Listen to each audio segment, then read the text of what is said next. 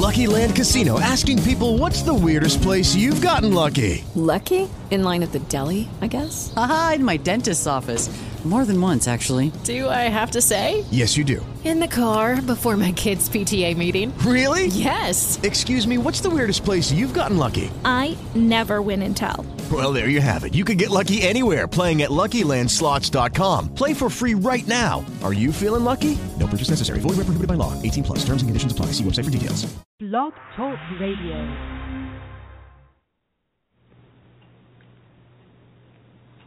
I'll put you up along my smile, bring you back down under a while, fill you with life, with a wisp of death, till we're both running, clear, out of breath, till we expire on sins and sighs, on dreams and fears, upon our thighs. We'll bury deep here, counting sheep, to rise and shine in our daily grind.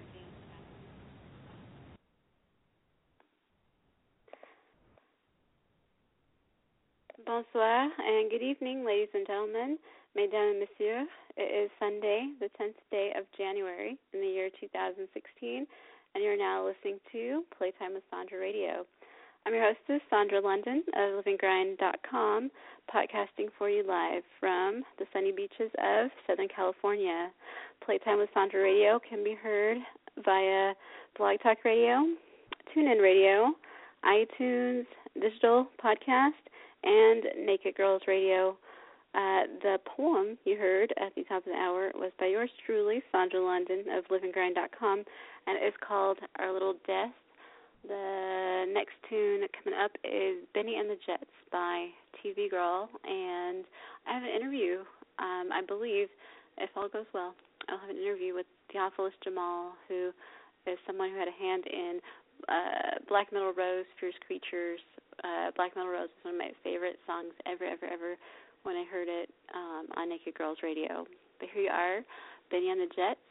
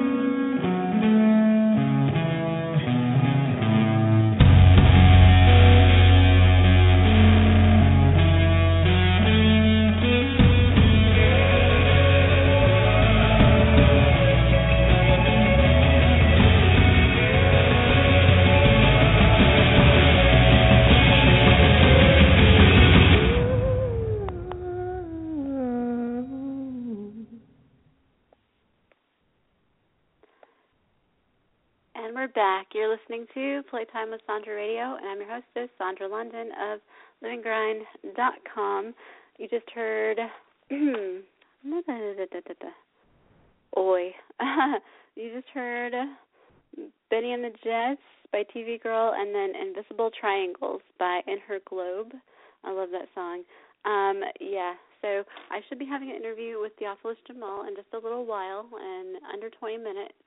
Uh, so stay tuned and sit tight. I hope you're all having a fabulous weekend. I watched uh, the Golden Globes, and usually, like, it's really fun. You like, what was it, 2012, when I first began my show. Uh, it was the, uh, what was it, February.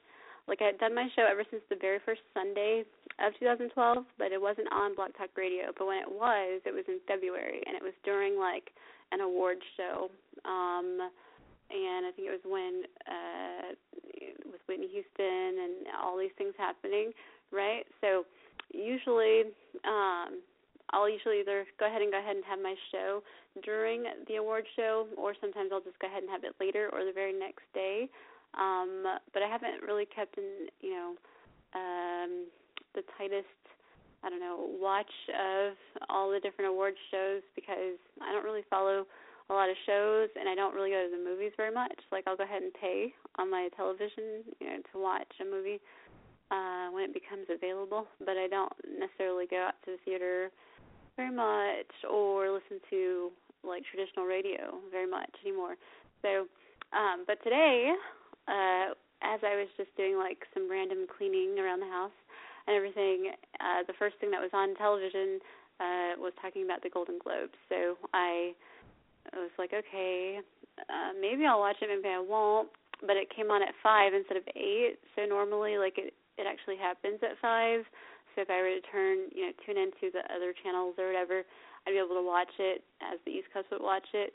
Um, so to, you know, um, stave off any spoilers, I'd already know by like between five and eight instead of eight till eleven but it came on at five on whatever channel I just had it on right now. So I started watching the Golden Globes, and so that is what led to the title of this evening's show with Young and Old Guns, or Young and Old American Guns, basically. Um, just in thinking of like the different people that they honored uh, this evening, um, most especially Denzel Washington because he's so freaking awesome. But it's like kind of weird because it's like he's not old, and you know it's sort of like he's He's like in a thing in between young and old where he can play so many different ranges of characters to where I don't know, like he just sort of embodies a lot of things. So it was really awesome to see him honored. And I don't know what his story is with the 25 watt bulb or whatever the heck it was that he was gonna share uh, while while he was up there doing his you know speech with his award uh, for like lifetime achievement or whatever. But I wish he would have finished it. I wanted to know what he was going to say. um, but yeah, but that's kind of what led to this evening's uh, title for tonight's show. Um, and so I set it back one hour later than normal um, because the show kind of ended pretty much at 8 p.m. Pacific time, uh, pretty much. And I was gonna just do it at 8, and I was like, let me do it at 9 just so I can add more music because I like screening music and introducing new music like whenever I can. So is what I do. But I hope you all enjoy uh, this next song, and it's by the Six Umbrellas. It's called "She Does Her Best," and I'll be right back with you. The call-in number is eight five eight eight one five two three three three. Once again, eight five eight eight one five two three three three. And you're listening to Playtime with Sandra Radio. I'm your hostess, Sandra London of LiveandGrind.com.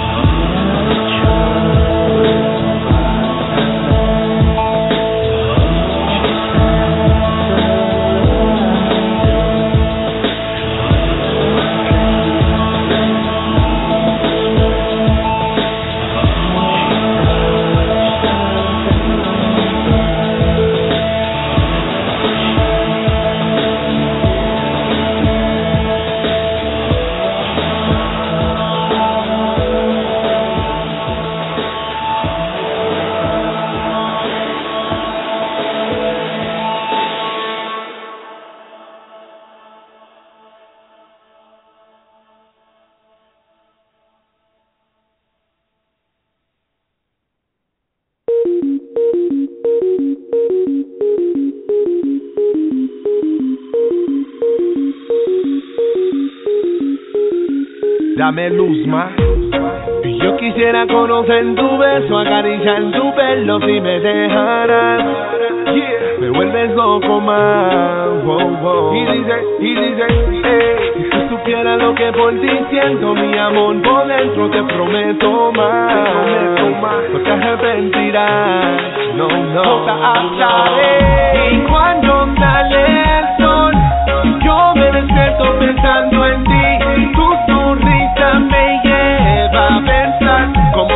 Amar. Cuando sale la luna, yo me acuesto pensando en ti. En mis sueños te tengo al final, te lo quiero confesar. Te lo quiero confesar. Ah, yeah.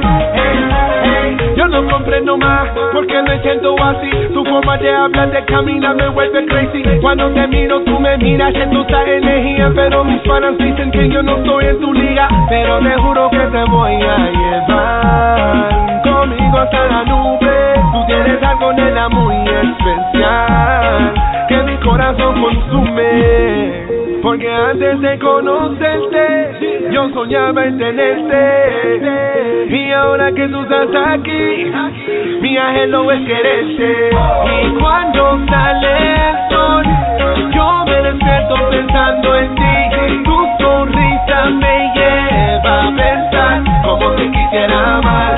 Cuando sale la luna, yo me acuesto pensando en ti.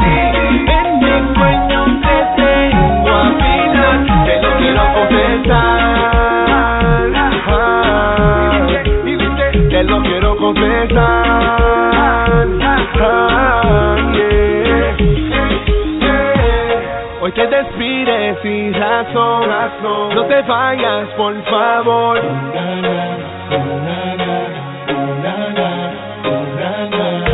Pensé que solo era yo, el dueño de tu corazón.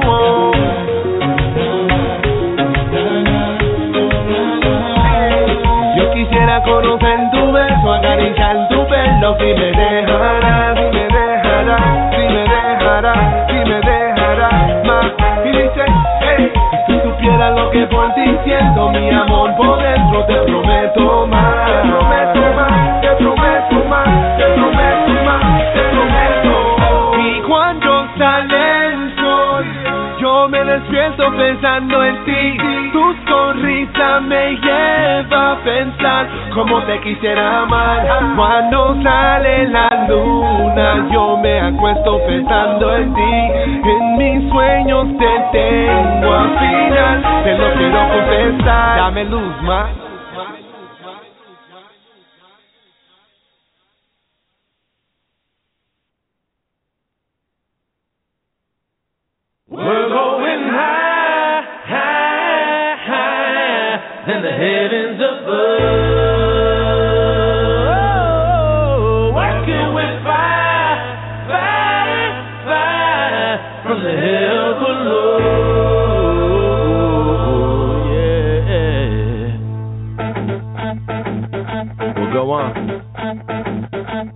On. We'll go on. Well, it came to me while I was working sideways, rolling silverware, thinking once my time was before my thought could finish. My girl sent a text saying we should end it. Initially, didn't know what to feel. She said my plans to leave for California gave her questions. I took a deep breath, took down my shield. Said best of luck with St. Paul. See you in the next one. Press on, and that's one less back to pack. Cause once it's time to hit the road, there's no looking back. Music is my mistress, Wiley is the magic hat. Los Angeles is my spacecraft to crash. Just a waiter in a restaurant dreaming, letting his mind wander while he's cleaning. Working with the means of a blind swordsman. I won't need to see the light to know I'm closing in. With the night till you lose it.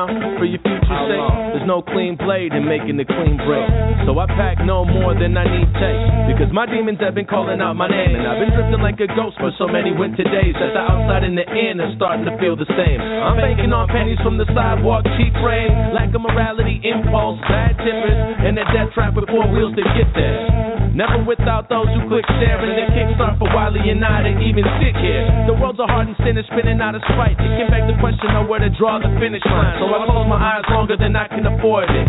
I won't need to see it to know I'm moving toward it. Diamonds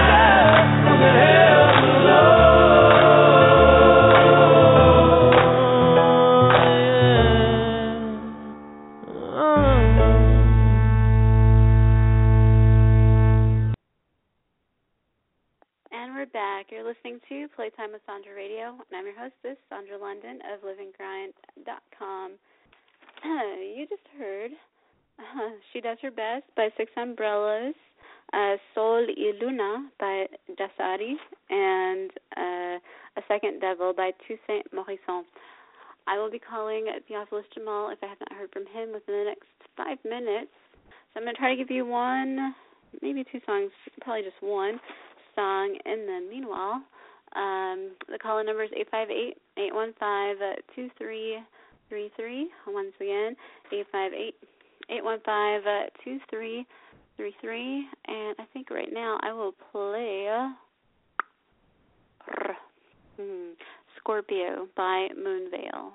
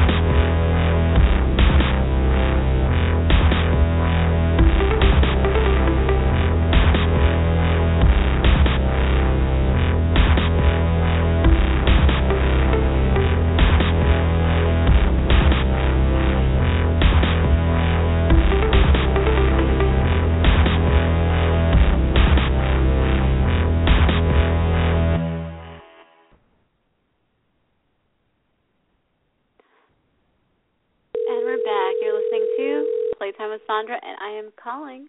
Hello.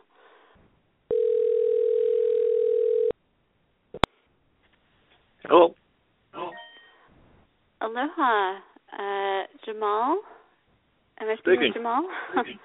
Hi, Yep. this is Sandra London of Playtime with Sandra Radio. You're on the air. How's it going? It's going well. It's uh, a little cold. We're here in Chicago. Uh, about uh, what? It's like six or seven degrees outside. Ew. Ew. Yeah, real, real, you- real what do you- cold. What do you wear in that kind of weather? Because I have very limited experience with that cold of weather, like Germany and like Fargo. It was really cold, but I blocked it out of my memory. so, yeah. What do you wear? I just I just wore like big bubble jackets, like I would wear in in like California and LA. What do you wear? You know what? It it it it it it just got cold today. Uh we've had unseasonably warm weather, warm weather being what like 30, 40 degree weather. Um but uh yeah, yeah. So um I haven't really adjusted for the weather unfortunately and I'm still going out like it's 30 or 40 degrees outside. I'm a hardy Chicagoan. Oh. So uh uh Yeah, how long have you I'm been uh, there? kind of a big guy too.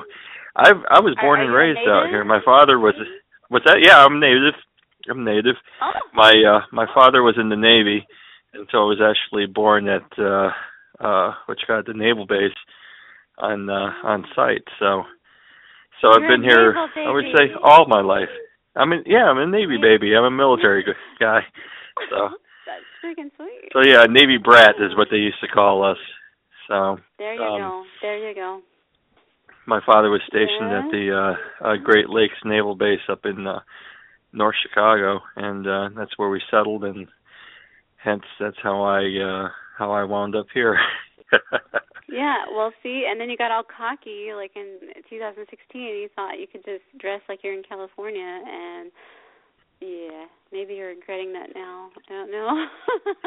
well, I don't know. I'm getting a little bit I'm I'm I'm getting older so I you know I I, I theoretically shouldn't be going out and you know uh uh without uh without bundles but um I still do. You need a It hasn't You need a uh it hasn't hasn't re- hasn't reached below 0 degrees yet. So uh Well, once it once it starts to get that cold then Yeah, yeah. Well, I remember like okay, so I was reading. Okay, so I have to rewind myself. But I remember like Okay. I think it was like Christmas Eve and Christmas, like in New York, so a bit further east than you all, that it was like warmer than it was in LA, which was crazy uh, for Christmas and like Christmas Eve and all this stuff. So for you to not have like gone minus zero or whatever, perhaps that's an accomplishment. But I don't know if you all can top New York and everything, where they're like warmer than us here in LA, which like it's sort of. Like I think we we might have been. I had a friend visit uh over the over the holidays, and he said that uh we were actually quite warm for for a little while there. So I think uh we're in a little bit of a race between uh New York and Chicago to beat uh to beat Los Angeles, as with everything else in terms of uh not just uh not just the scenes but also with weather. Well, there you are. Well, what do you mean by scenes? Are you talking about entertainment, film, this kind of stuff? That you Oh yeah, entertainment. I mean, what you know, the big three: New York, Chicago, and and Los Angeles. Just in terms of, uh I saw that you uh you posted a congratulations to a uh to an actress that won the Golden Globe, Taraji, Taraji Henson. Henson, for Yeah. for uh Empire, right? Yeah, I did. Yes, I did. Yeah. Uh huh. Which Uh-huh, actually she's shoots here in. Chicago. Well, there you go. What? Yeah. I did not know that. I did not know that. You did not know that? Come on. It, it, they shoot thought Chicago. I think they try to pass it off as as New York though, so which Well- is well, is always quite kind of confusing. Well, that's the thing is I root for her, not necessarily the show, just because like I've been familiar with her and her work for like years before the Oh, okay. show. Like, but it's really weird because like I spent quite a few years where I didn't even have a TV at all. Like in my like where I lived, and when I lived in the Valley, Porn Valley, San Fernando Valley, I did not have a television, so I mm-hmm. didn't watch TV. And then when I moved to like the Marina, Santa Monica area, I didn't have a TV for like the first year or two. Um, so it was only later that I did. So let's say, let me, okay, I'm gonna try to do this really fast in my head. Like let's say 2003 or four until about 2008 or nine, I did not watch television. And then now that I have had a television, I just watch the. new I'm like really boring. I just watch the news, like CNN, and then I watch like the local news. So like actual Mhm. series, I don't keep up with, but I do remember her work, and she's been around for a while. Um, and like I'll try to catch major movies and stuff. I'll just like buy it on my TV or whatever. But hmm She was in uh, Hustle and Flow, wasn't she? uh, I believe so. I can't I can't swear to that, but I believe so. But she's a familiar face to me. She's definitely a familiar face Mhm. to me. Um, and I like Gael Garcia Bernal. Like, oh, I don't know if you Oh, watched yeah, the entire yeah. or, or only just yeah with with her, but like You know what? I actually didn't catch it. I was I working on love some other stuff tonight, so yeah, I'm I'm familiar with his work as well. oh, that he's actor. so gorgeous. Oh my god. Yes. So okay, well, I'm I'm right. guessing that I I missed a uh a very entertaining uh award show, eh? Perhaps, but they're playing it again. Like I have it on mute right now, but they're playing it again. So I don't know if they're playing it again on the East Coast or or, or Midwest Coast, Central Coast. Mhm. Perhaps. You'll have What were the highlights of tonight's show? Oh, I don't want to be a spoiler for people, but I would say, okay, I would say okay. Kate Winslet was happy. Tara- Kate Winslet was happy. Taraji was happy. Ugh, happy. Gael Garcia Bernal was happy, and oh, let me see one more person that was happy. Who do I remember that was happy? Um, Aaron Sorkin, and the dude that did the like uh Steve Jobs that wrote. I Yeah. believe it was for him writing it or whatever. Like him, they're all happy. Yeah, So he wrote that movie. that- Yeah, so anybody who's not seen the entire awards, I'm not really spoiling too much. I hope for you all. Did you watch the um uh that that latest movie, the the Jobs movie, Steve Jobs movie? I Not the one with Ashton Kutcher. Yeah, no, I did not. No, I did. I watched uh like maybe 20 minutes of this like a CNN different type of thing, like Mhm. a different documentary like, that CNN's doing. I watched a bit of that with like some original footage, and that was kind of cool. Um, but no, I have Mhm. not like I have not been in the movies. The only movie I can remember right off the top of my head that I watched that I purchased just to watch at home was Spy, and I love that movie. I love uh I'm gonna, I hope I don't butcher her name right now. I believe it's Melissa McCartney. Um, Oh yeah, Mike and Miss- Molly Melissa show. McCarthy. McCarthy, sorry, McCarthy. I love her. She's so freaking funny, and like Jason Statham is in it, and he's hot, and like Jude Law's in it, he's hot. Uh, the, I don't know who I can't remember the woman's name, uh, who was like villainess kind of lady, but she's very gorgeous. I don't know her name though, but it was funny. I have not seen Trainwreck, so I know like Spy, Trainwreck, and maybe some other comedy movies are all supposed to be like in this big old thing, either for the Globes or Mhm. the Oscars. But like I personally, I've seen Spy and I loved it. That's all I can say. but Okay. yeah. What about you? Did, have you Um, I, I did watch the Jobs movie, and um, you know, hands down, that was a, a kind of a tour de force for uh, uh, the lead actor, and I'm trying to.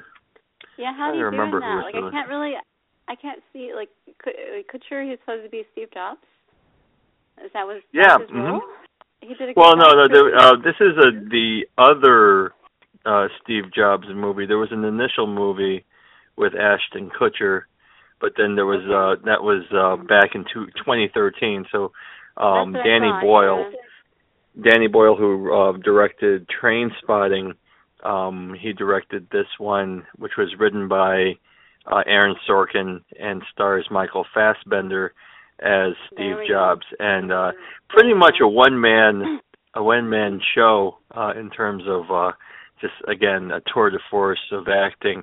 Um didn't do too well in the box office but uh i i had a I had a, a sneaking suspicion that it was going to do really well with the with the awards season so uh, apparently tonight sorkin uh he received some awards uh according to yeah. you so uh, good perhaps. good it's, it's well deserved I know that. Yeah.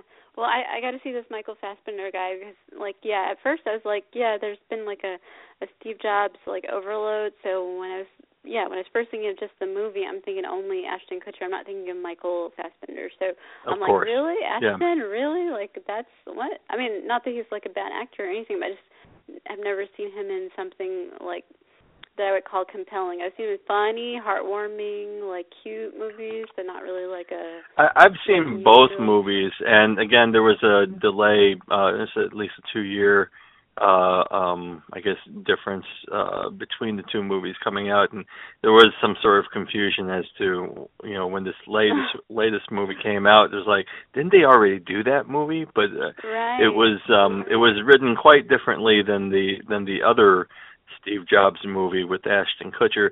And even with the Ashton Kutcher movie, you could really tell, I think he was an executive producer on that, that he he hmm. was reaching for an award for that movie. It was again, Oh. you know, you're taking a well-known actor and you're placing him in a sort of biopic larger than life character role Right. um Yeah. somebody that's actually you know was alive and and Ashton you know to his credit and I think he you know he was he was sort of stretching that uh his acting muscles on that but I you know again Yeah, uh it seemed self-indulgent like- that movie did what was that Probably, yeah. I I can imagine. I Yeah. can't say for sure because I haven't seen it, but I can imagine like he probably was like, I fit the profile. He's like, I'm brown hair, brown eye, whatever.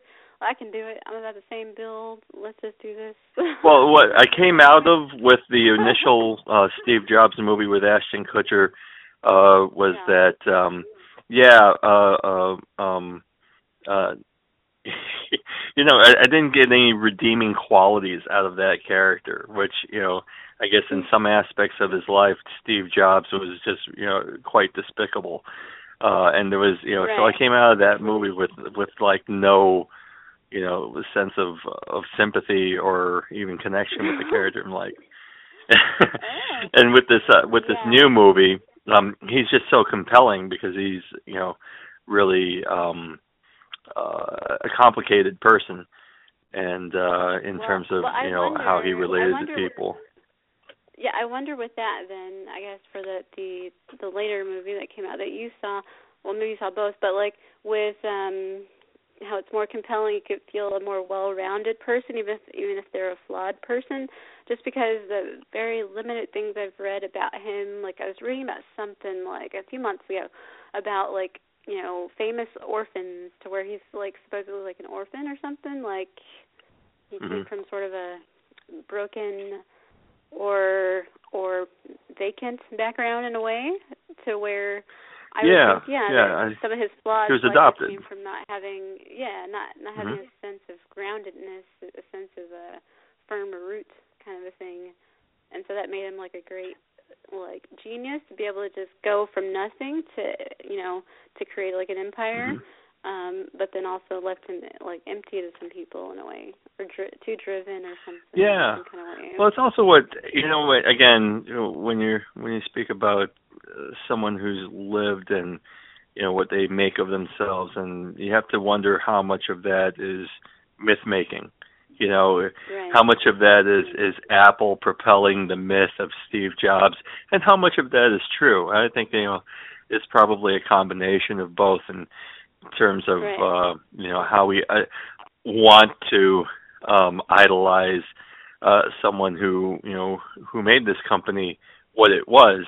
I mean, even initially, like you know, like the the Apple that we know now wasn't always the Apple that that was, and I I think that it- with even as uh, recent as their history um is that uh, we tend to forget that we tend when we we tend to forget that Apple didn't always have the uh you know the iTunes and the iPad and all these other devices that you know that are synonymous with the Well, brand. Well, yeah. Well, yeah. I think yeah. What at a certain point, if your product or your brand becomes bigger than you, then it represents a dream of you know like a a better you or a dream of you but it can never represent a real you because that's always going to be flawed it's always going to have some you know tarnished spots and some regrettable you know no there are very few people that can say they lived an untarnished life kind of a Mhm. thing or that they don't have some defects some flaws in their character whatever but like i don't know. I yeah hopefully i'll get to see that. I'd like to see it um the latest one uh of steve jobs. And like i don't know. Um i try i don't know if there's anything else that i have actually seen that's going to be like that was that they were talking about tonight it's going to be in the oscars and all this. Hopefully i'll catch up later. Has uh did they even mention Hateful Eight, uh Quentin Tarantino did. movie? Yeah, yes, he was very happy And- for different reasons. Indirectly happy, indirectly happy.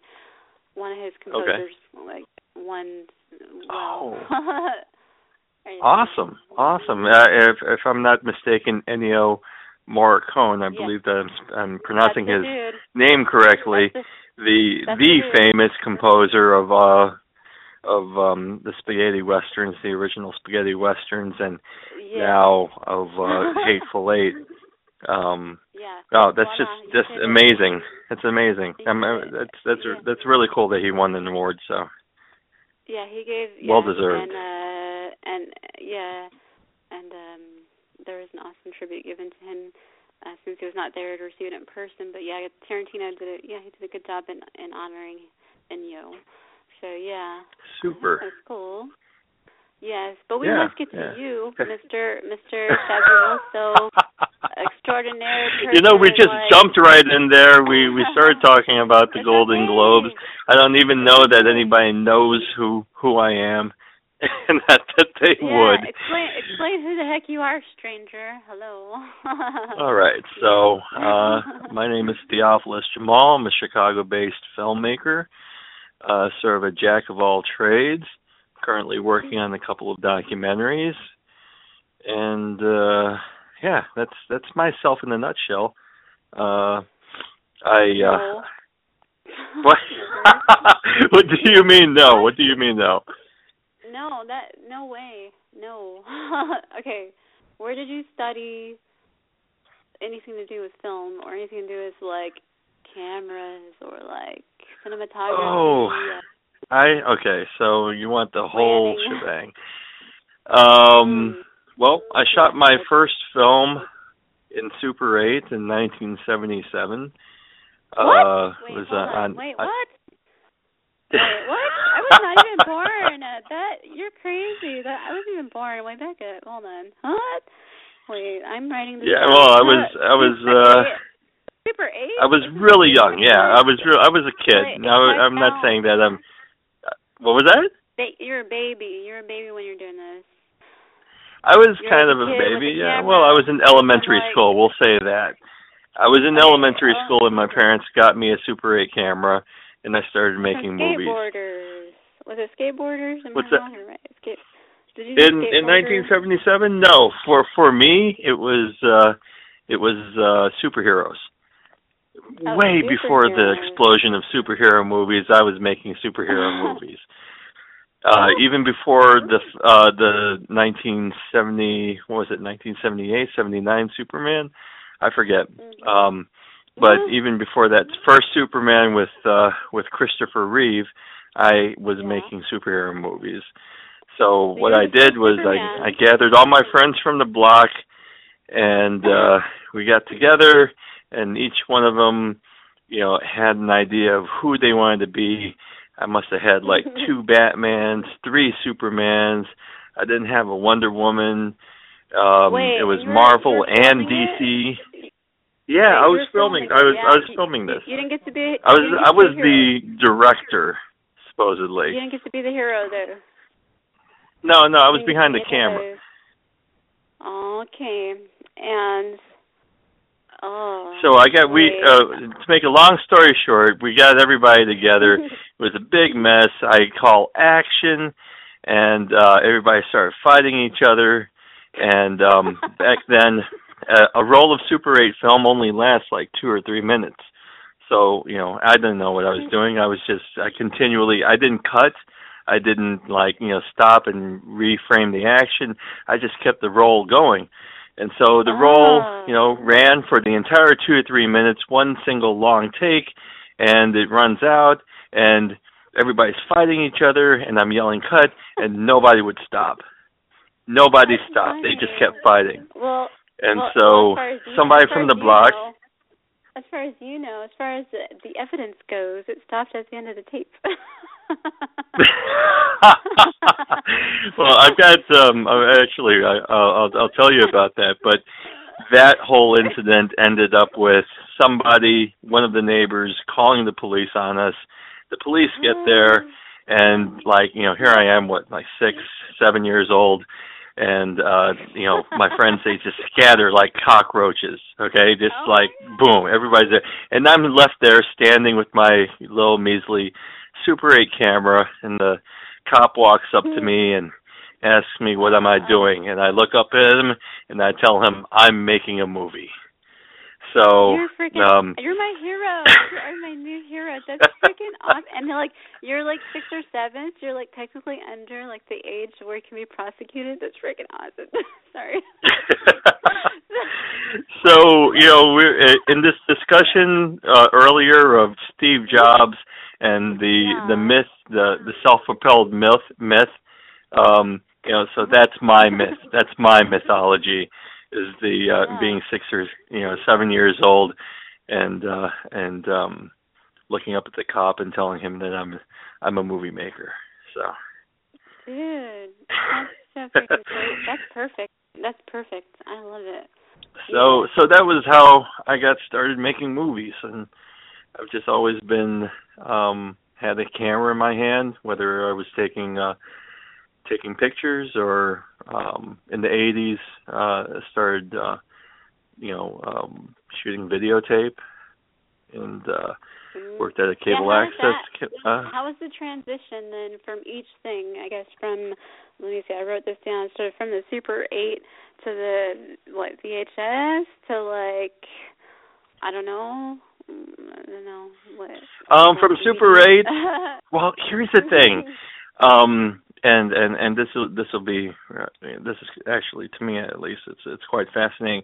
Super 8 um used to come in these little cartridges which you put in the camera you shoot it off and then you have to take it back to to get processed. And you know um so they the company i had to at that time it was a kmart so i took it back to kmart uh you know they sent it out and i had to wait two or three weeks for it to come back and it comes back and it's in this little spool, uh, eight millimeter spool of like all these little tiny pictures on a long length of roll of film. And Oh, I didn't have a projector. So here I am, little me, uh, not having a projector and I couldn't see what I shot. So I'm here unspooling this entire length of Super 8 film, you know, this entire roll of Super 8 film just trying to get some sort of movement, trying to, you know, see what I actually shot. And uh I don't think that I actually ever got to see got to see that movie. You still have Um, it? You better. I actually don't. I actually don't. Oh. I um I kept it for a long time and then I think somewhere when I was like 12 or 13 years old I I gave it to one of my friends that uh that was actually in the movie or footage that I shot. I don't know that he knew what to do with it, but you know, I I kind of gave it away. But Are you still yeah, so that uh, that relic, that relic of no, of you- of Yeah. Are that? you still friends with that friend? Are you still friends with that friend? I am not. I am not. Yeah. Uh, you know what? I was. I actually I have. Uh, as much as I You would probably do- want to. You gotta do like What's a that? Facebook search or something. You gotta do like a fa- if you can remember his first. I don't even know where to start with that. That's like my old neighborhood. That's my li- you know I I grew up in a predominantly black neighborhood and like most of my friends were like in gangs. So, you know, Well, you might so be a lot of those guys are like not around. What's that? He could still be alive. He could still be alive. You never. He know. could. I, I'm not saying that he couldn't be, but I have very Take few friends that are actually uh, still around. Well, no, what I was What's saying, that? take your elementary, take because well, although at the same time, like I okay, I've been able to see uh, two, like on Facebook, two people from my element like elementary school before fifth grade, elementary school. Um, so it's like somewhere between first and fourth grade, oh, first and third grade actually, because it was a whole different school in fourth grade.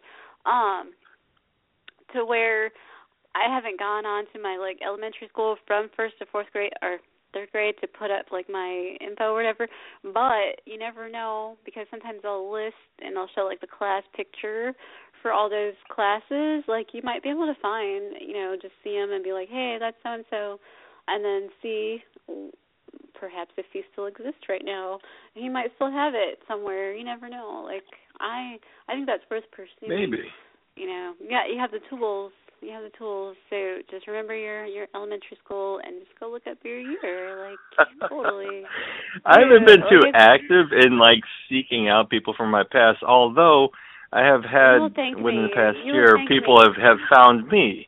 People from uh from college, which is actually going back two decades ago, like 20 years ago.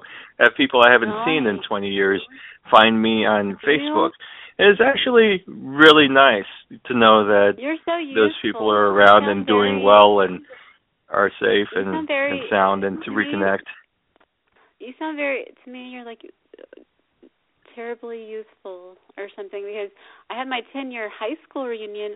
Um, I suppose I could have had my 10 year college re- reunion, but I knew a lot fewer people in college than in high school. But like Oh. for your college to be 20 years later, you sound like you're my age.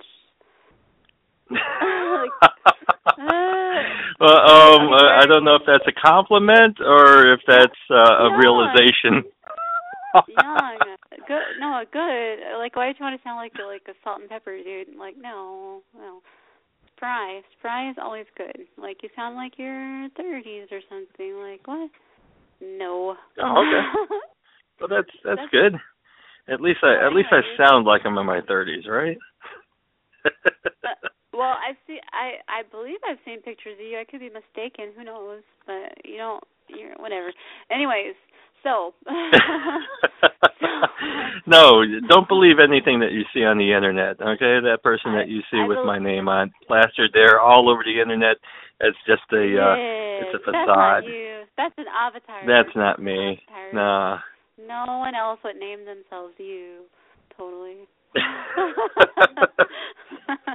actually, Yeah. actually, I did find when when at the inception of the internet, I, I yeah, there is a, there is another Theophilus Jamal out there. Actually, he's the reverse Impossible. Theophilus Jamal. His Jamal Theophilus.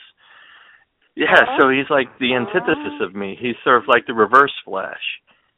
Did he There's look like Flash, you? and then there's the reverse Flash. There's look like like uh I don't know if you're into superheroes. There's Superman, and then there's Bizarro. No, no, no. So somewhere and there's man- out there, there's- my doppelganger. There's a there's an opposite me. Dude, there's Superman and there's Man Super. Totally. But,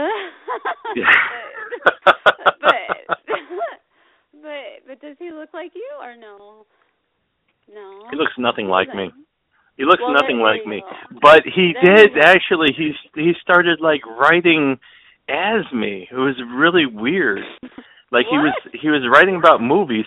Yeah, yeah. He like had this blog, and no, he's not from Chicago. I think he was from California, either California or Oregon. And there was a Theophilus Jamal, and he was writing about movies. He had a blog, and his uh, handle was um, Love Free One.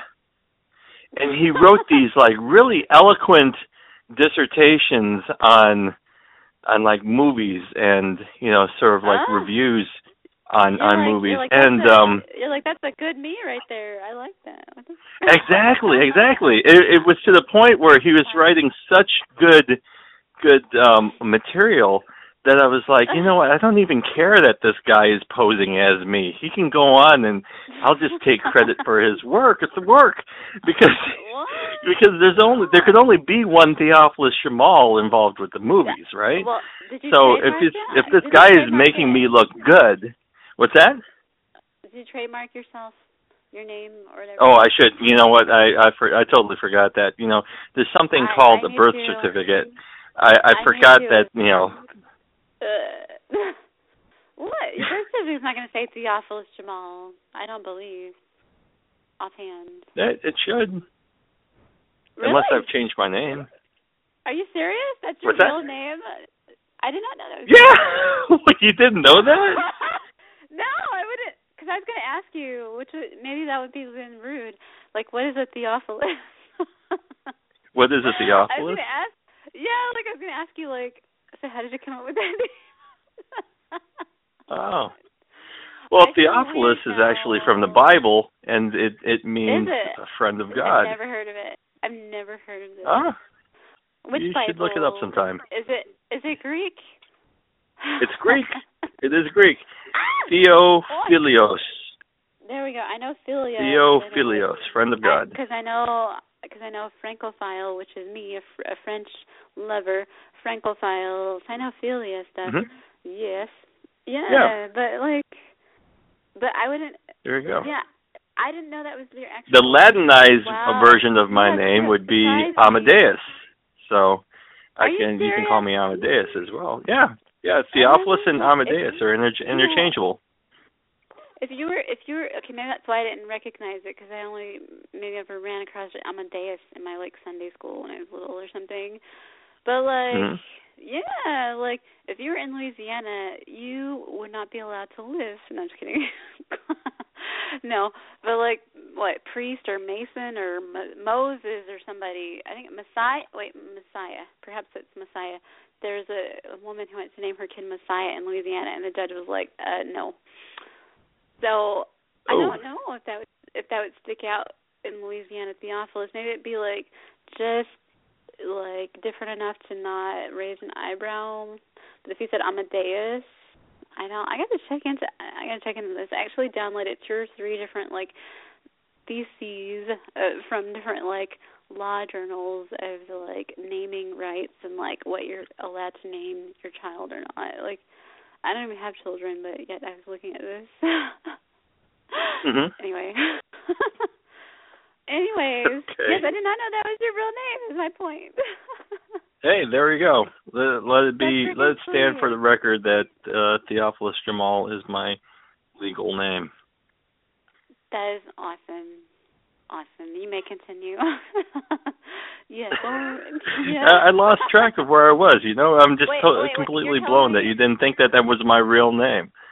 Well, I because like it seems like I'm a not offended. seems I mean, a- it sounds really. It almost sounds too good to be it's, true. It's so. like a it's like a cool name in a way, like you know, like a like a like a Northwest, like a cool name, like a like it's not really your name. Like it seems like a moniker, but I think it's really neat. Like what? Because my legal name's not well, my birth legal name is not Sandra London. like, See, I did not know that. Under, There we go. who would who who would do porn under their birth name? What? Sorry, what? like you can ID me all the same. You can AKA me all you want with my birth name, but like really, like what? What? What? You would you would do porn under your real name if you did porn? What? No. I can't. I can't. You know, I think happening. actually there there are some aren't there some Seriously? some performers that actually do that? I don't. Maybe a handful. There's, there, there's a handful because the first things that pop in my head immediately are like Kayla Cupcakes or like who like their child's last name is surely not Cupcake. It could be, but it more likely than not. Ninety nine out of a hundred times is not Cupcakes with a K. Um, you know I what think I mean? uh like, Dana no. Dear Armand is uh I think that's her real name. She actually uses her real name. The, the the fact that it's notable is is is the very point of it. Is that it's rare Mhm. rare. You know what I mean? like? What? Anyway. We're all over the place tonight, aren't we? It's you know what? it's hard to follow good. one train of thought. Well, but no, but it's it's fine. To me, it's good. It's fine. Like you you are well accomplished. You've done a lot of things in life. Like I don't know what you know about me or not, but like I have a master's degree. Like I have a a certificate in business. Like I'm not a dumbass. So like you know, if we if we dawdle and go off tangent, it's just because we're like creative or whatever. there we go. I can appreciate that. I actually work. uh I work at a business school, so Really? There we go. I'm surrounded by business types. really? a lot. oh God. Right. Are they? They're they're Trump supporters. No. Um, you know what? We try not to talk politics a lot. well, there, that's perfect. try not that to talk politics in the office. So, what's that? That's a good. That's a good office memo right there. Right, right. Well, I've got a good relationship with the professors, and uh I'm actually a video producer for the you know for the university at which I work. So, nice. you know, they come in and uh you know we we uh we do their uh we record their modules and it's very straightforward in terms of what they what they require and that's my regular 9 to 5 when I'm How not do you uh you How know do you stay awake doing that? how do I stay awake? Oh, it's uh, entertaining. uh, it's entertaining because for me, I think I'd be interested in business if I had to sit there and like film it and make sure it's still filming and all this. But like, if it were something I don't really care for, or that it's too above my head, like anything too sciencey, mathy is over my head, then I don't know. I would just be staring intently at the record button that it's still recording, and I don't. And you are well within your rights to do that. And you know to to, to add to that uh i find myself in that situation quite frequently. Um fortunately i can hide it because i'll i'll get the camera running and i'll uh sort of creep into a dark corner and pretend to be you know pretend to be uh uh watching the the recording and making sure that things are technically uh uh you know going right and and they just do their thing so uh you know i hide it very go. well i know what i can get you away with There you go. That is the height of professionalism. Is to stifle. right knowing what you can get away with happen. and not offend anybody else It's gonna happen. Yeah, it's gonna happen inevitably. Yes. Yeah. Okay. Yeah. Wait. okay so where did we leave off Yes. what do you want to know? I don't know. But what I do, I don't know where we left off, but I do want to know if you saw my version of Black Metal Rose, and then I want to know how you met up with Fierce Creatures, like that whole thing, like that. I was um for everyone tuning in now and in the future, like I spoke briefly with Theophilus Jamal, briefly, briefly before the show, and I was talking about how that song, Black Metal Rose, like by Fierce Creatures, I just loved the song, and I had just started like uh podcasting, what have you, with uh with Naked Girls Radio, with Jess of Naked Girls Radio. And that was one of the songs and like one of the first bundles that I heard. I was like, Oh my goodness, I love this freaking song and I'd play it like a ton in like the first year of my show. And then I was like, I'm gonna dance to it. So like I made I actually made four versions of that damn song. but Oh, wow. you you you had a hand in that, and there's one version at least on Naked Girls Radio. There are three others out there. I have them, but yeah, tell me how that came about with you, with that in particular, with Black Metal Rose, Fierce Creatures, and like in general for music videos. Like, what's the deal? Okay. Well, um, to to answer your your question, your first question, yes, I have seen a couple of different um, versions of your of your video uh, for Black Metal Rose. So um, the story behind that song and uh, um, everything else attached to it was uh, um, that I actually wrote the song. I wrote the song. I produced it. I I I uh, played all the instruments on it. I mean, that song is from from top to bottom is all me. Fierce Creatures Oh. is a is a uh, uh, a moniker for for my music. So much like Trent Reznor you. is Nine Nine Inch Nails, I am fierce creatures. That's that's So. like the machinist. That's like the machinist. Did you see that movie? Oh yeah, yeah, yeah. Christian Bale, his his name in that movie was based off of uh uh Trent Reznor. They did a play off of his name, but Trevor whatever it is, um, for that oh main character. wow. Yeah, I w- I yeah, you got it, dude. I ha- yes, I have the DVD and like on like the you know the ex- you know the special features thing it goes in that whole thing. It's like Mhm. yeah, Trent Reznor, Nine Inch Nails. Anyways, moving along. Yeah, but yeah. Moving along, That's, I wrote that that song uh along with probably about another dozen other songs for for a movie I was working at the time on at the time about uh the 90s music scene and um uh I got I don't know what how it wound up on Naked Girls Radio. Either I found them or she found well, me both in Chicago. and we started You're corresponding and uh it wound up on Naked Girls Radio. So, you know, I Yeah. mean the the history of of that connection is sort of um sort of fuzzy and as a matter of fact I had forgotten about it for for a while until uh I guess you found me on uh? When did you make it? Oh man.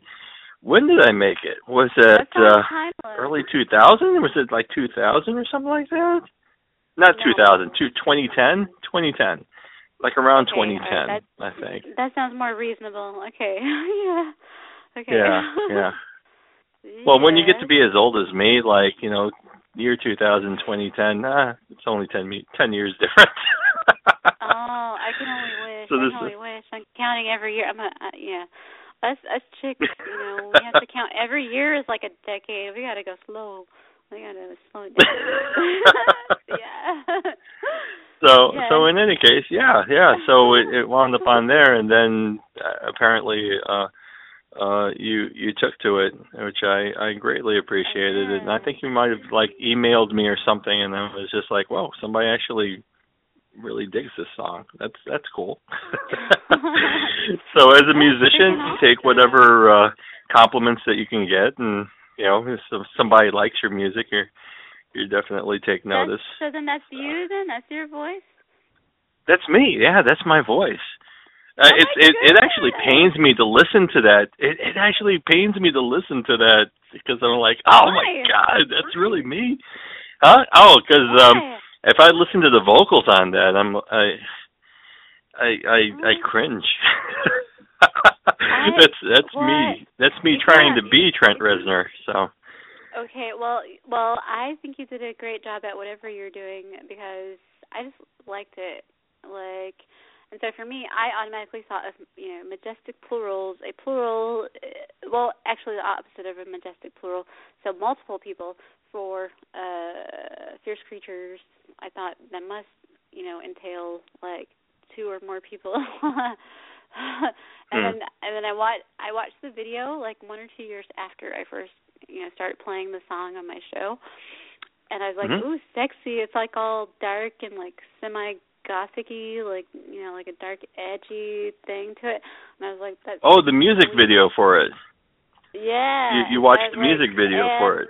I I did. And I don't We had the we had fun shooting that actually. So Yeah, That was- I didn't know that was pretty cool. before or like just after I saw the video that I was like, I want to make a video to it because, yeah, because with different you know different artists with Naked Girls Radio, there's some that they're right on the brink or they've you know done some major stuff to where it's like you know too many copyright franchisee things where you can't get away with like doing a tribute video in a way um to where I always feel like I can love the heck out of a song, but I don't want to piss off the a the artist, b like the management and the like all the people behind it or whatever, and then mhm. whatever the like whatever like every project has a mythos behind it or whatever to where it's like that is not what I envisioned to to like have me dance to it. So I always feel like certain things I want to do, and then certain things I'm like, well, I just hope that the well, the first priority to me is that the artist doesn't get mad, but then, you know, coupled with that is that if they have like management, their management's like, what the fuck, dude? Or sorry, I was like, what the hell? You know, like don't like take that down, then I will, whatever. But like, I don't know. There's something about that song that I was just like, I it's it's making me want to move around and be filmed or something. Yeah. It's got that uh, the the beat to that. Whenever I listen to it, I always am reminded of like Led Zeppelin. Like there- there's definitely some, Hmm. you know, it's definitely like Zeppelin inspired. Just I- the the drive. It's got say, sort of this I would big say heavy. The nine inch na- I would say I get the nine inch nails Oh, more, but but I Mhm. can understand. Yeah, yes, but in general, yeah, dude. yeah. So yeah, Wait, let it be revealed that that uh that was me. Sweet. Yeah, because the video you have some hot women in there, and then you have like like it's some dark scene, and then I just I just remember it's almost like um well okay yeah it's like you know a dark scene and then red. That's that's what sticks out to me most is like some hot women red and like smoky dark kind of moody uh, mood like ensemble whatever for the video and so Mhm. it's not yeah i didn't i i would not have been able to identify you as the actual voice behind it but i know i liked it Yeah, there was nothing to really- like just the direction of the video or what like yeah, every time i i swear every time i introduced it on my show I was saying like, oh yeah, so tune in, you know, Black Metal Rose by the Fierce Creatures. I'm thinking two plus people, literally. okay. Yeah, well, if uh if I can clone myself, then uh that would be you, the future. you did. You already did. Well, somebody else already cloned you in California somewhere. With those wonderfully Yeah. Oh, there you go. There you go. I have to See, I have to find him and invite him to be a part of the band, honorary member. Dude, to- dude totally. so they're still out there somewhere that they stopped reviewing movies or what? Like I haven't. You know what? I think I the last I I tried to find whatever. I haven't seen anything new. So well, I don't know what happened to that person. he sort of disappeared maybe or, if maybe it was you in your sleep. Maybe it was you in your sleep. Maybe it was me in my sleep. That's what I do.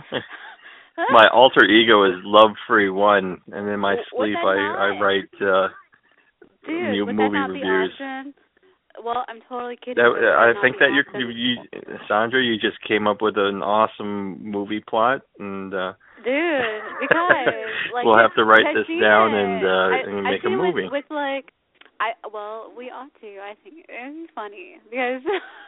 Well, I've seen it where they're like, okay, okay, the the homeowners are away and their animals can play, so they'll have like the video camera on in their house, and they'll have like their cat jumping on their like, you know, like countertop in their kitchen and like playing with the toaster and stuff, whatever. Like, who knows what the heck you do in your sleep? You know, who can say? Really? Yeah, well, I'll just uh, I'll guess I'll have to keep the uh, the webcam on at night and just uh you know, see what what strange things happen. well, there you are. Who knows? oh my god. Okay, yeah. So, all right. So, did you have any formal schooling for your work? Um, let's see. Uh, late '80s, early '90s. I I attended uh, Emerson College in Boston. So for my Oh. undergraduate, I studied uh, I studied film, and then Did you pick um, up an accent? did I? No, appa- apparently not. Uh, Oh. uh, I wanted to. Actually, that was one of my intent. One of my intentions uh, in attending school in Boston was to pick up the accent, but I, I never did. But I did rub elbows with uh, a few unknowns at the time. Um, the uh, which guy? The the guys from uh, from uh, Good Will Hunting, Matt Damon and uh, and Ben Affleck. They were they were just um, cast in a movie. Uh, oh, man, I can't even remember what the what the name of the movie was. It, it was a boarding school. Uh, let's see if I can just look that up really really quick. Uh, It was shot in Boston. and it was like a movie movie, like a like a. Yeah, it was like their big break. It was, everybody was like, everybody was um uh, was talking it up and uh but it was but it was before Good Will Hunting. Yeah, yeah. Uh School Ties. This is a movie I- called okay. School Ties. Yeah, I know. and my title my roommate my roommate worked on it as a as a production assistant. Oh, shows here that it uh, was written by Dick Wolf, which I did not know. Dick Wolf of Mhm. uh, Chicago PD, Chicago Fire, Chicago Med. Um, but um, Well, you know that? him. You know that guy. no, no. Well, Dick Wolf is he's uh, he's a big television uh, producer, and uh, he basically franchised my beloved city into uh, uh, NBC, and uh, created these shows: the Chicago Fire, Chicago PD, Chicago Med, and you know whatever Chicago-based TV show they're they're coming up with next. But you know that's the big joke is that he's franchised Chicago. He's made Chicago a you know a, a franchise in the, in the TV business. Well, But are. um yeah, the, you know Matt Damon and uh Ben Affleck were attached to that movie as well as Chris O'Donnell and Brendan Fraser. And um I like Brendan. I remember my Fraser. my roommate at the time telling me that you know you keep keep Did your eyes out for these guys. Did I'm sorry? Brendan? Did you meet Brendan Fraser? I didn't, I, you know, I didn't hang around the set. I, I, I just, my roommate kept coming back with all these stories of hanging out with all the cast, and you know, uh, when Oh. you're a PA on a set, and and you know, the cast is ma- basically comprised of young up and comers. You, you know, you get to rub elbows with a lot of people. So he, you know, he drove. He was a driver for for some days, and you know, on other And days he'd just be hanging out. What's he doing What's now? What's he doing now? Is he? Um, working? he he's an, another one of those people that found me on Facebook, and we Oh. reconnected. Uh, he was uh, and um, yeah, he's like married, and you know, it's kind of uh, it's kind of interesting because that was like 20 years ago, and he's I wouldn't say a shadow of his former self, but he's quite different. He's like not the person that you know that I remember. I mean, it was like what, er, mid '90s, early, yeah, early to mid '90s. Like, you know, the big thing that we were into. I was a big, I was a huge Spike Lee fan, and um yeah. at the time, I was, I was uh School living in the south side of Boston. What was that? Mm. I said school days. School days, yeah. Um so I was living on the south side of Boston and I was uh interning at a at a company called uh uh Roja Blackside which was working on a um on a documentary on Malcolm X at the same time that Spike Lee got invited to Harvard to teach um Huh. to teach a class and uh and was working on the Malcolm X movie his uh, narrative movie Uh-huh. with Denzel. So um my roommate was a was a really heavy was really heavily uh uh into that you know that whole scene there. And um so he you know we got in contact on Facebook you know 20 something years later. And he's you know not uh he's not the radical that he, he used you know both of us are not as radical as we used to be. So it's uh it's pretty interesting. Life, life will temper you. I, I guess so. I guess so. I mean, you know, he's he's definitely got a few more gray hairs on his uh, on his head. Uh, I definitely have have put on some some weight. I'm not the what? the skinny little uh, kid that I used to be. What? Yeah, no, I used to be like skin and bones. Uh, like Well, like super why do you guys even worry? Why do you guys even worry about that? Literally, like seriously, like really? No. Oh, oh try Like to keep my my shape. No, guys do worry about that. We, you know, to a certain Why? extent. Uh, well, no. Uh, well, unless unless unless it makes other do. things look, unless it unless it affects the the um, viewing of other things. I don't really like. You're tripping otherwise over your words there. go. unless it disappears, I don't. I, otherwise, I don't see like I would ever, like I would ever care. Like that's not that's not a big deal for a dude. Yeah. Anyway. Okay, moving on. yes. Yes. Okay. Uh, all right. Yeah. So tell me, if you, if you may, tell me about like documentaries because that's how you introduce yourself with like one sentence of like oh and i do documentaries and that was like your your intro for you.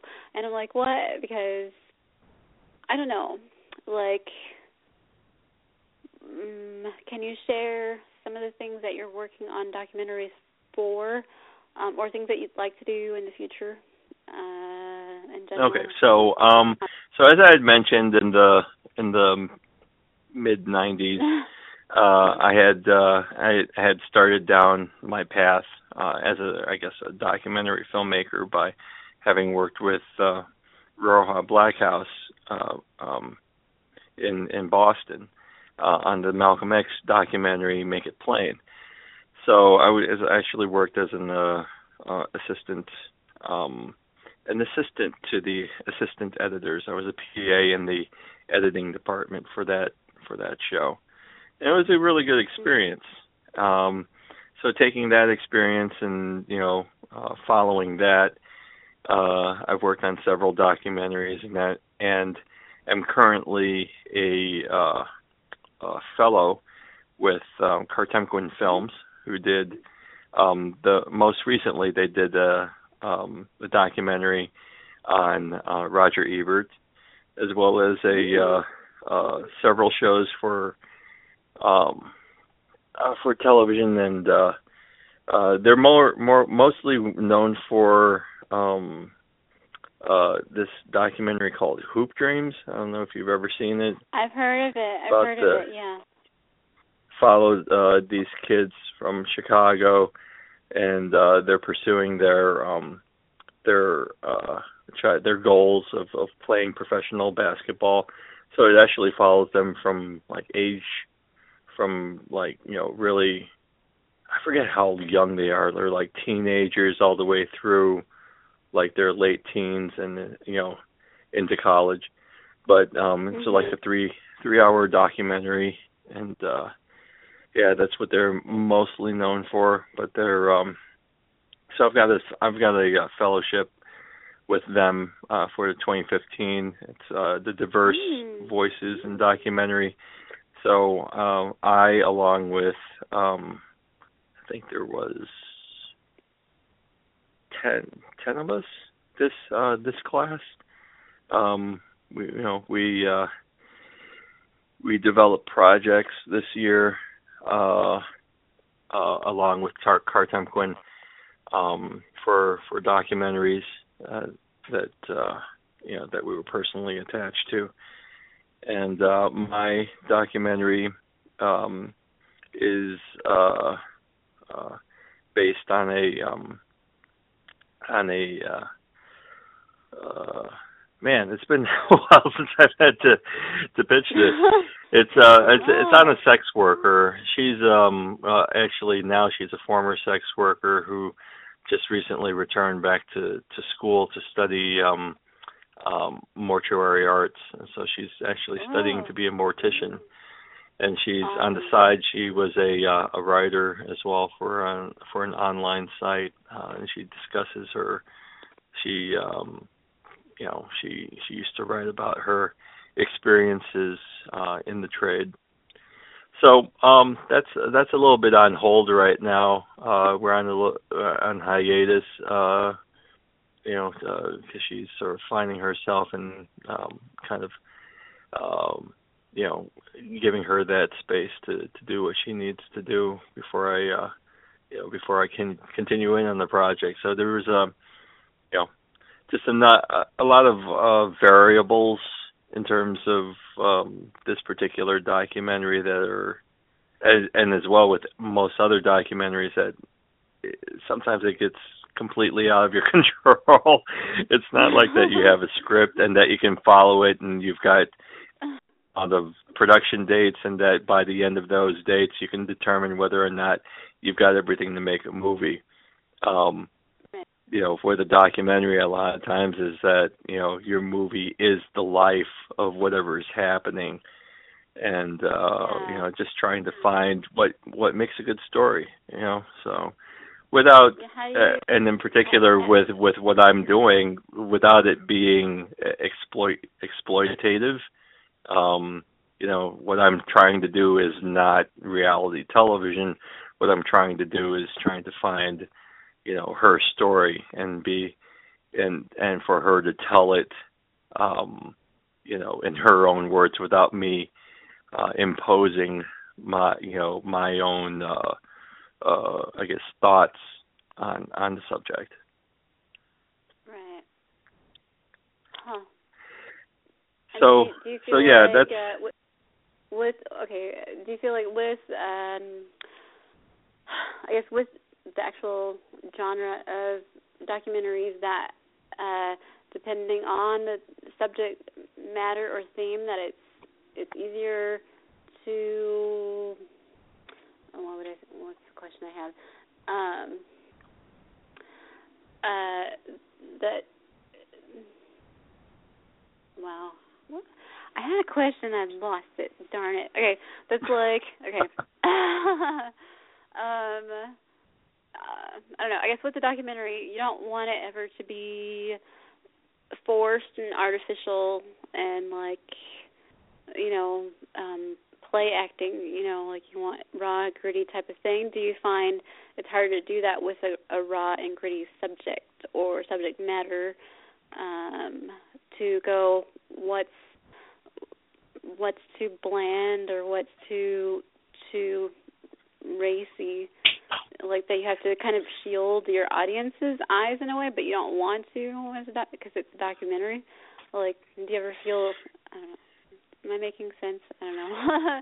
of like with certain. Well, things, I mean, like, to uh, you don't want to be, baby your audience, but you don't want to be like, you don't want to gross them out or offend them or like be obscene or something. I think you know really uh, you, you've got a responsibility. Um, you've got a couple, you know, several responsibilities actually. Um, you know, to tell the story first and foremost, but also when you when you uh, when you start a documentary, you're you're entering into a relationship with with the person, uh, with your subjects, uh, the people that are involved with the story of your documentary, and from you know from the get go, from you know when you actually start the documentary, it should be understood that you know you are going to be there, that you're actually not going to be really participating in their lives, but you're going to be present uh, to tell the story of that you know section of their life, and um, you know there there is a process of you know of both sides uh, understanding what that is and what is going to happen uh, before you actually you know start making the movie.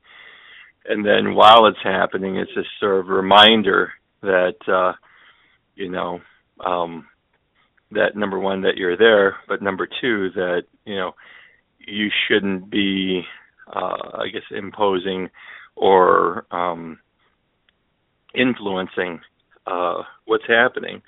Uh, although just the presence of having a camera there, a lot of times, you know, people um, subconsciously change their actions, uh, you know, based Yeah, on the presence of the add- camera. Yes. Yeah. So, but you know, uh, ultimately, whatever else happens, um, a lot of times you don't, you know, you, you really can't control it. It's knowing what you're getting yourself into first and foremost, the situation and the context of that situation, and what you're, you know, why you're there. You know, um, uh, there was a uh, a documentary that uh, Kartemquin did called The Interrupters, and uh, followed uh, a, a few um, uh, people. They call them interrupters, and what what they do is they go out and uh, they actively seek um uh I guess um confrontations that could escalate into some sort of uh, like gang, you know, uh violence. And so they actually go there to to diffuse uh situations. And these are people that have uh experience with gangs, former gang members um that go out and they, you know, if they hear from from their sources that something's about to go down, they go and they, you know, they try to nip the bud right at the source. They try to squash the situation. And so, um yeah, I mean, Huh. How are documentary is really that. That that's kind of fascinating to me how they're able to do that, and whether or not they still live in the same area where they formerly had those same activities. I would think that it would be harder to go exactly directly home to where you always went home when you did the same thing those. Yeah, I mean, eh, again, you'd have to, you'd have to, uh you'd have to watch the movie. But will you know, it. I a- will. again, it, Is that what it's called? the, um, I will watch it. the yeah, the interrupters. Um yeah. and um I actually got the privilege of of meeting one of them. She came in to to uh to meet Oh, us and uh very nice woman. woman. Yes. Oh. Yes. Hmm. Huh. So, That's interesting. Um, I was actually watching. Sorry, I was actually watching like I want to say two or three weeks ago. Uh, something on YouTube. I was watching like top ten, this, that, and the other, and then all of a sudden it was like girls and gangs kind of a thing. Where I'm like, what? And I was surprised, Mhm. like because it was they're focusing on like actually California. So I was like, really? Huh? I did not know any of this. sort of a thing. So that's Hmm. interesting that you mentioned of diffusing situation and where like a, you know there's a woman that's a part of the interrupters that's part of the diffusion process. It's interesting because they had some you know some uh, female gang members who are like pretty damn tough and rough and you know proved their mettle or whatever with you know their fellow gang members who are largely male and so it's like wow like a whole new world like i never really thought about i mean i could imagine it but never really thought about it i guess and Mhm. uh, like it's a real like a concrete thing whatever. Yeah, well, eh, there's a reason why they call Chicago Chi-Raq. well, who is they? They is Spike Lee. That's one dude. right? Yeah, well, I mean, there's a you know, Chi-Raq was actually a, a a term that was what's that? Weren't, well, weren't they just doing? Wasn't it just women just doing a sex like strike where they weren't actually gang members, or they? I didn't think they were too. Oh yeah, yeah. Well, Spike came into Chicago and he shot this movie. This is a you know an outsider, a New Yorker coming in, and and he had this script that was uh that was written by somebody uh somebody else, and actually a, a, a fairly good script. But he you know took the script and then he placed it in Chicago and used it within the context of Chicago being quote unquote Chi-Raq, and um you know, I actually enjoyed the movie. I, you know, it kind of confused me in some other ways, or in terms of it being, it's um, actually a quite quite an experimental film uh, and, and very avant-garde in a lot of respects. It's not a traditional narrative film, but um, yeah, a lot of people were really, a lot of native Chicagoans were really upset about the movie because it didn't really address Chicago. it was, you know, he had his own Well, agenda in terms of the the movie and and the story hard, that he wanted to tell. That's always going to be hard, right, for like an outsider to really capture the essence, and even even an you know even someone that's native, if they're not talented enough, they won't do a great job. But an outsider, like even for someone of his caliber, it would be almost next to impossible. Oh yeah, and by by all means, he was. You Where know, everyone else, everyone else watching it outside of Chicago probably got enough from it to get what the message was. I'm sure natives were like to get um, his message. no, to get and Spike Lee's good at at at promoting his message and promoting his agenda. So, um, you know, we'll we'll leave it at that. Spike Lee being, you know, I guess one of my uh either influences or you know idols um early on growing up and and watching his films but um uh-huh. you know that that movie in but can you particular ever- rubbed uh But can an artist ever truly separate themselves from their work? Really, anyways.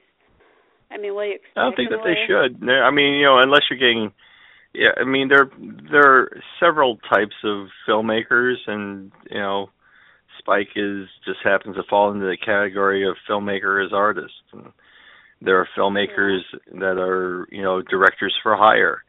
They you know they are brought in to direct a movie uh based off of you know what they can bring to the table and what the you know what the company wants to have happen. I mean, at, at a certain point, you know, the there's a limit of uh, creative control on that in terms of being a cre- uh, a director for hire. But you know, it's an entirely different skill set to be able to manage that and to to produce something uh, that you know question. that will return uh, uh, the investors' profits. I, ha- Yes. I have a question.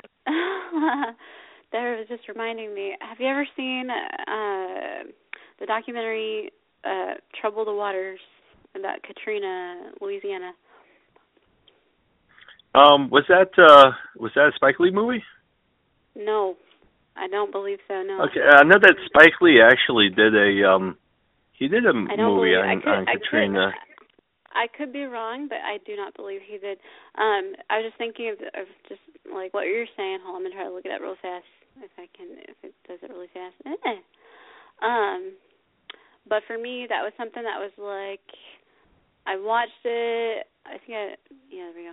I watched it on DVD. I like rented it. Uh, yeah, 2008 documentary film. No, it was directed by a woman Tia Lessin and a guy Carl Deal, and they did Fahrenheit 9 9/11. They also they also produced that. Um, but I felt in a way like like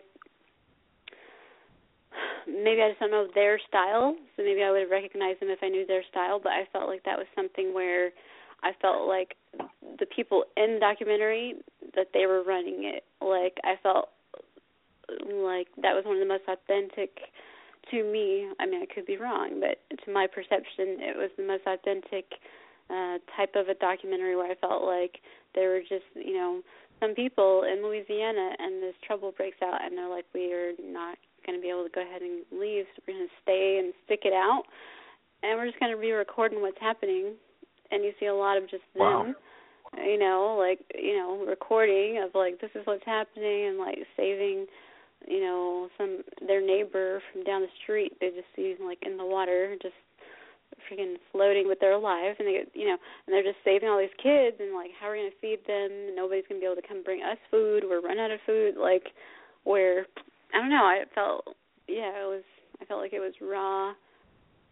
And you don't feel like there's a uh, you know huge apparatus behind it you know like even if there was. You don't feel like it. You feel like you're truly just watching just those recordings which those people really did during Katrina. Like it was like yeah to me that was one of the most compelling things I've seen in years and that came out in '08 I probably saw it in '09 or 2010 or something uh by renting it and I was just like wow like not, very little makes me cry. It's not something real happening, like or well, I guess it is real, but but you know, actual like at the actual time happening, um, to where like watching it, I cried. Like like that's yeah, I don't know. Anyway, that just brought that to my mind. If if you want to like just to see people um where you really feel like you're just a, a bird or a fly on the wall or something and seeing just just what's happening that those are the kind of documentaries I love that like stick with me like you know freaking what is this 8 years later it's like yeah I will remember that forever.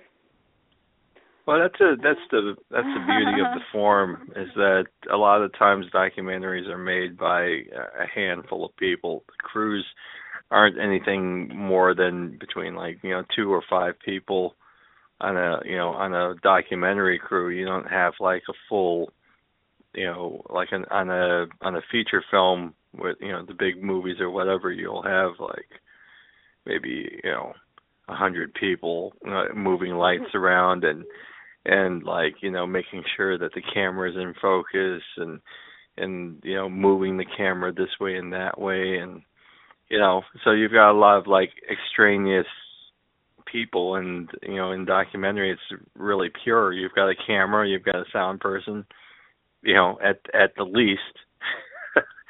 And a lot of Yeah. times the director is actually uh you know behind the camera operating the camera you know he might be doing something else as well. You've got a sound person if you're lucky.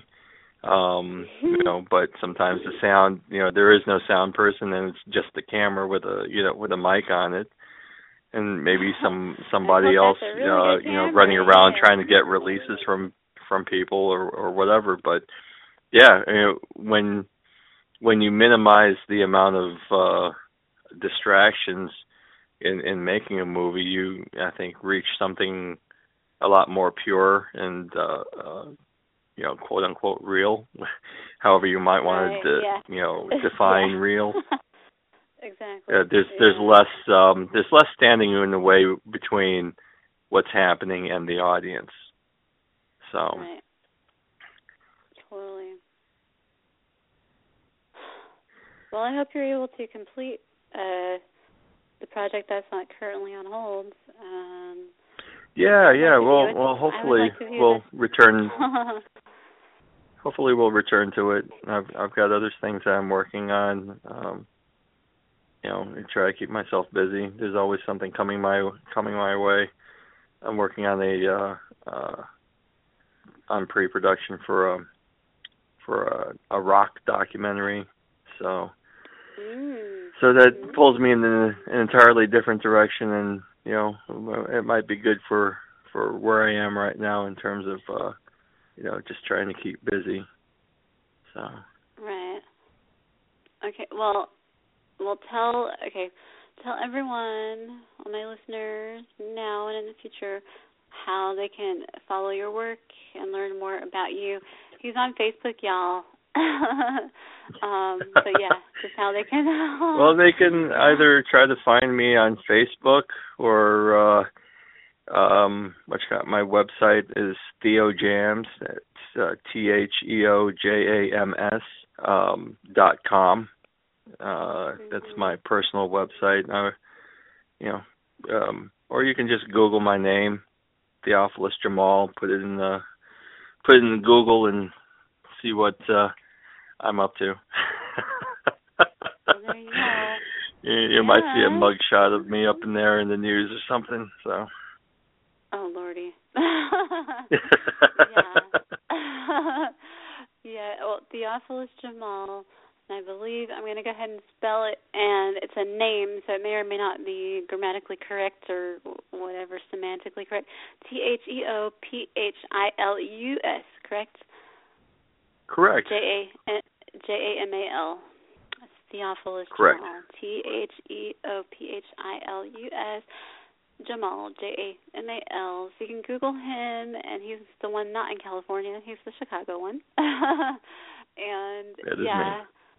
and we're friends on Facebook.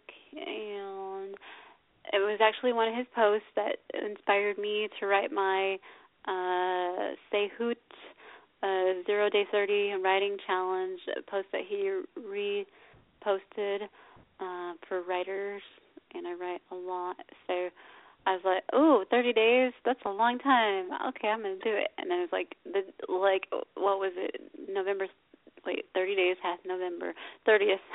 then I'm like, let me type it.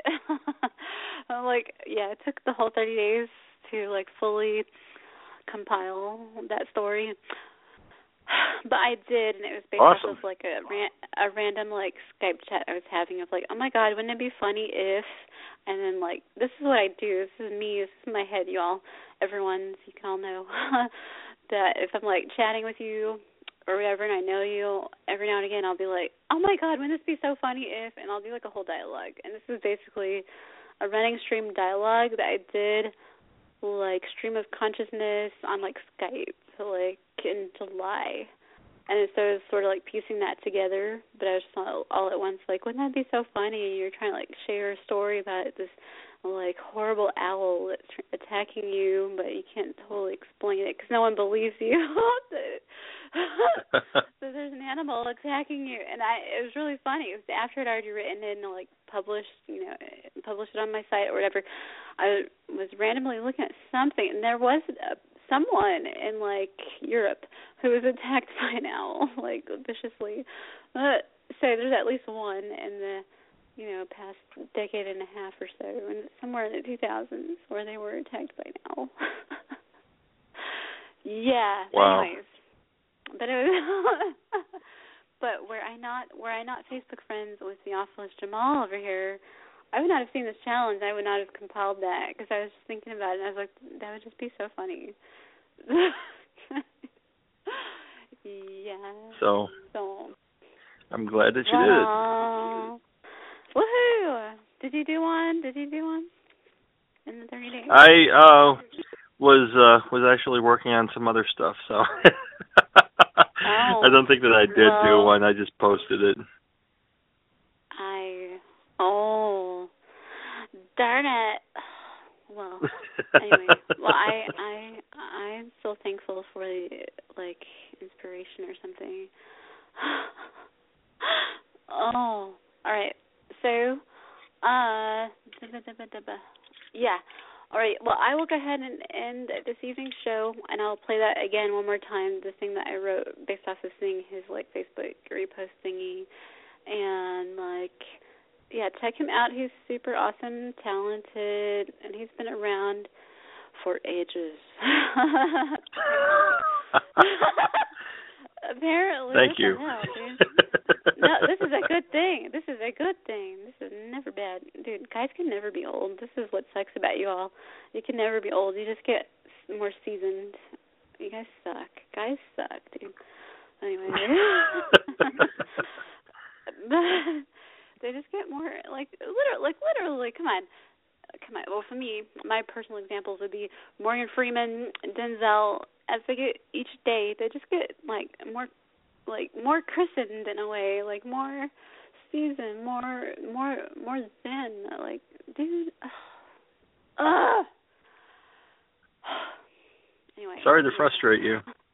Not my fault. Yeah, well, well, you're welcome.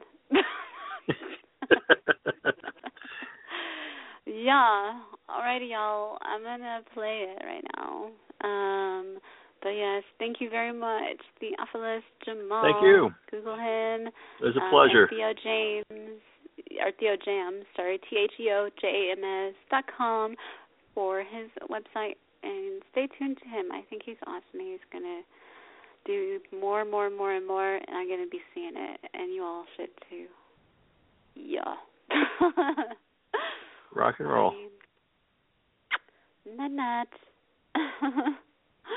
All right.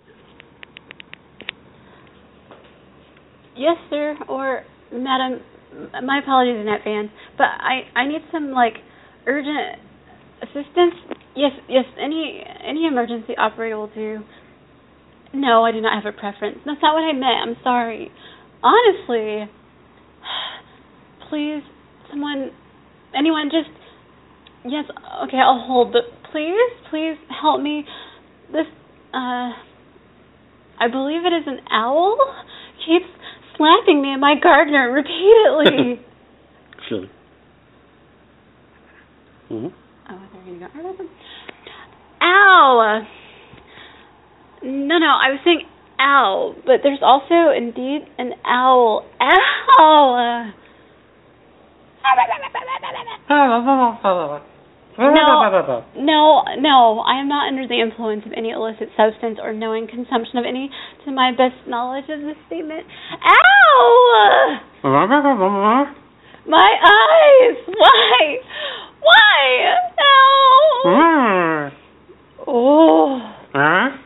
Uh, no, that was me speaking American English. Yes. Onomatopoeia. Okay. Yeah, no, that was in English originally, anyways. Greek, maybe? A description? Uh, one of my eyes is now swollen shut, but he, I think, yes, he appears to be a he and is cloaked, uh, masked, um, colored? No, I'm not making a prank call. No, I'm not a member of a racist organization. What the? I'm doing the best I can. No, he did not make any audibly threatening statements. Uh-huh. His gestures just landed on my face without warning. I no. I don't know if he's prone to Tourette's or whether he has epilepsy. No, I did not see a driver's license or proof of identity. Yes, I apologize for making this assumption. Yes, I understand your admonition. Can you just li- listen, or get someone over here, please, please, pretty please? Well, uh, it is possible. The subject's name is Black. Huh? No, no, I am not making racist statements. Wait, are you serious? No, I am not making racist statements. Wait, are you serious? Oh no, the subject just hugged me with their wings. No, I'm not a fundamentalist Orthodox member of any sect or private club. I, I don't think. No, I'm not using slang. I'm describing the uh-huh. best of my. No, I did not attempt to procure nor solicit sex from the subject. Uh-huh. I said sect. S E C. Ow! Uh-huh. No, the subject is not propositioning me on the street, as far as I know, anyways. Oh. I was on my way home from work at a job oh. that is indoors. Like, literally, literally. Ow! Really? Oh. Okay. Yes, I'll hold, but but please hurry. I think the subject understands the English language. Why? Oh wait, I'm I'm not on hold. Well, because the the subject is now hugging me tighter ever since I said hold. Ow! I don't know. Uh, uh,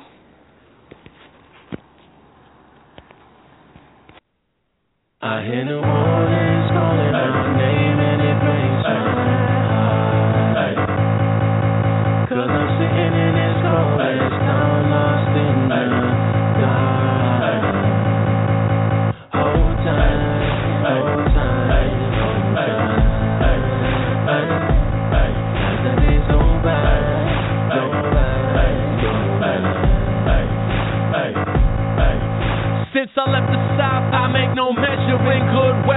a hurricane is brewing, then tell them to come and get it. It's the root setting, truth yelling, boot kicking, shoot melter. Telling you to go to home and do better. Don't worry about my cardigans and school sweaters. This is trauma until the apocalypse turns a new feather. But now, I'm building something similar to the highway to fly out of this city and crash and burn on a warmer climate. Strike it like a union. My father's holy communion is green tea, fresh fish, and activism. Shooting truth to him so the money can't justify marginalized and look how the lives to the millions. I'm living, and that's the result of the public school system. Racially defunct as it may be, it's still my origin. Oregon trailblazer, I don't need your bridges. I'm skating down the river till it melts and I'm swimming thing.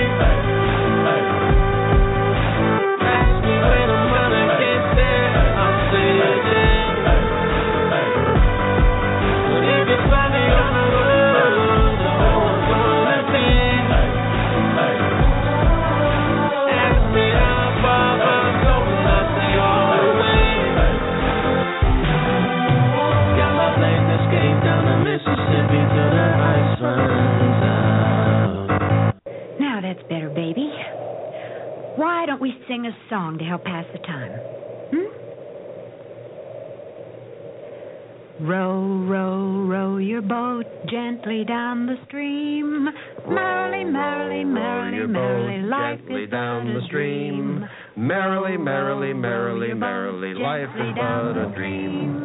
Merrily, merrily, merrily, merrily, life is down the stream.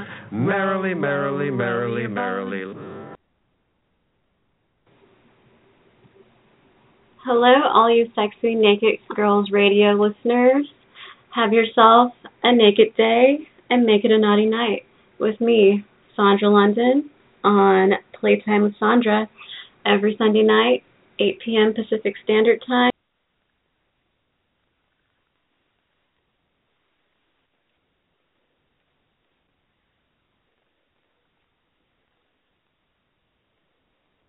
Hello, it is Ryan, and I was on a flight the other day playing one of my favorite social spin slot games on chumbacasino.com. I looked over the person sitting next to me, and you know what they were doing? They were also playing Chumba Casino. Coincidence? I think not. Everybody's loving having fun with it. Chumba Casino is home to hundreds of casino style games that you can play for free anytime, anywhere, even at 30,000 feet. So sign up now at chumbacasino.com to claim your free welcome bonus. That's chumbacasino.com and live the Chumba life. No purchase necessary. Group. Void prohibited by law. See terms and conditions. 18 plus.